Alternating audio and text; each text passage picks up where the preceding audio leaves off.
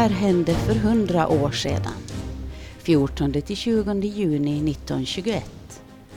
Vi fortsätter tillbakablicken och hur Ålandsfrågan syntes i pressen på Åland och i grannregionen Åbo.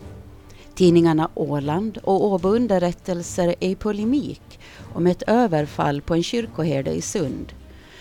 Åbo Underrättelser ser kopplingar till Ålandsfrågan i att tidningen Åland inte rapporterat om överfallet.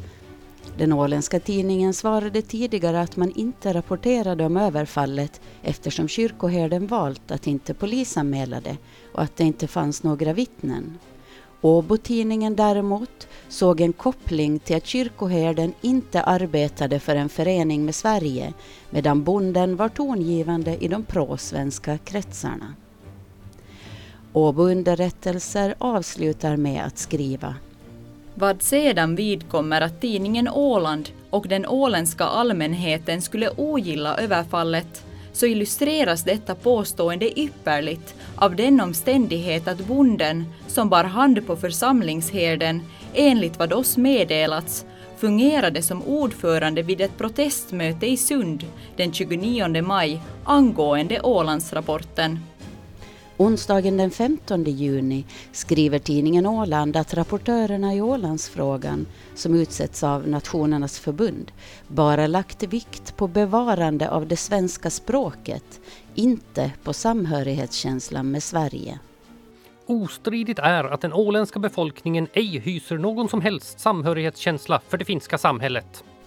Lördagen den 18 juni skriver tidningen Åland att Nationernas förbund inlett sitt sammanträde i Genève och på agendan finns bland annat Ålandsfrågan och Albaniens förhållande till grannstaterna Grekland och Jugoslavien. I en notis refererar man till en fransk tidning som tror att Ålandsfrågan ajourneras eftersom det är svårt att juridiskt avgöra om Finland var en oberoende stat eller inte vid skilsmässan med Ryssland. Samma dag skriver Åbo-tidningen att en fransk tidning rapporterat att ålänningarna på flera möten protesterat mot vad rapportörerna dragit för slutsatser om Ålands nationstillhörighet, det vill säga att Åland ska höra till Finland. Ålänningen Johannes Eriksson har sagt i Stockholm att om ålänningar drivs tillräckligt långt går det ända till revolt. Söndagen den 19 juni skriver Åbo underrättelser om arbetet med den kommande språklagen i Finland.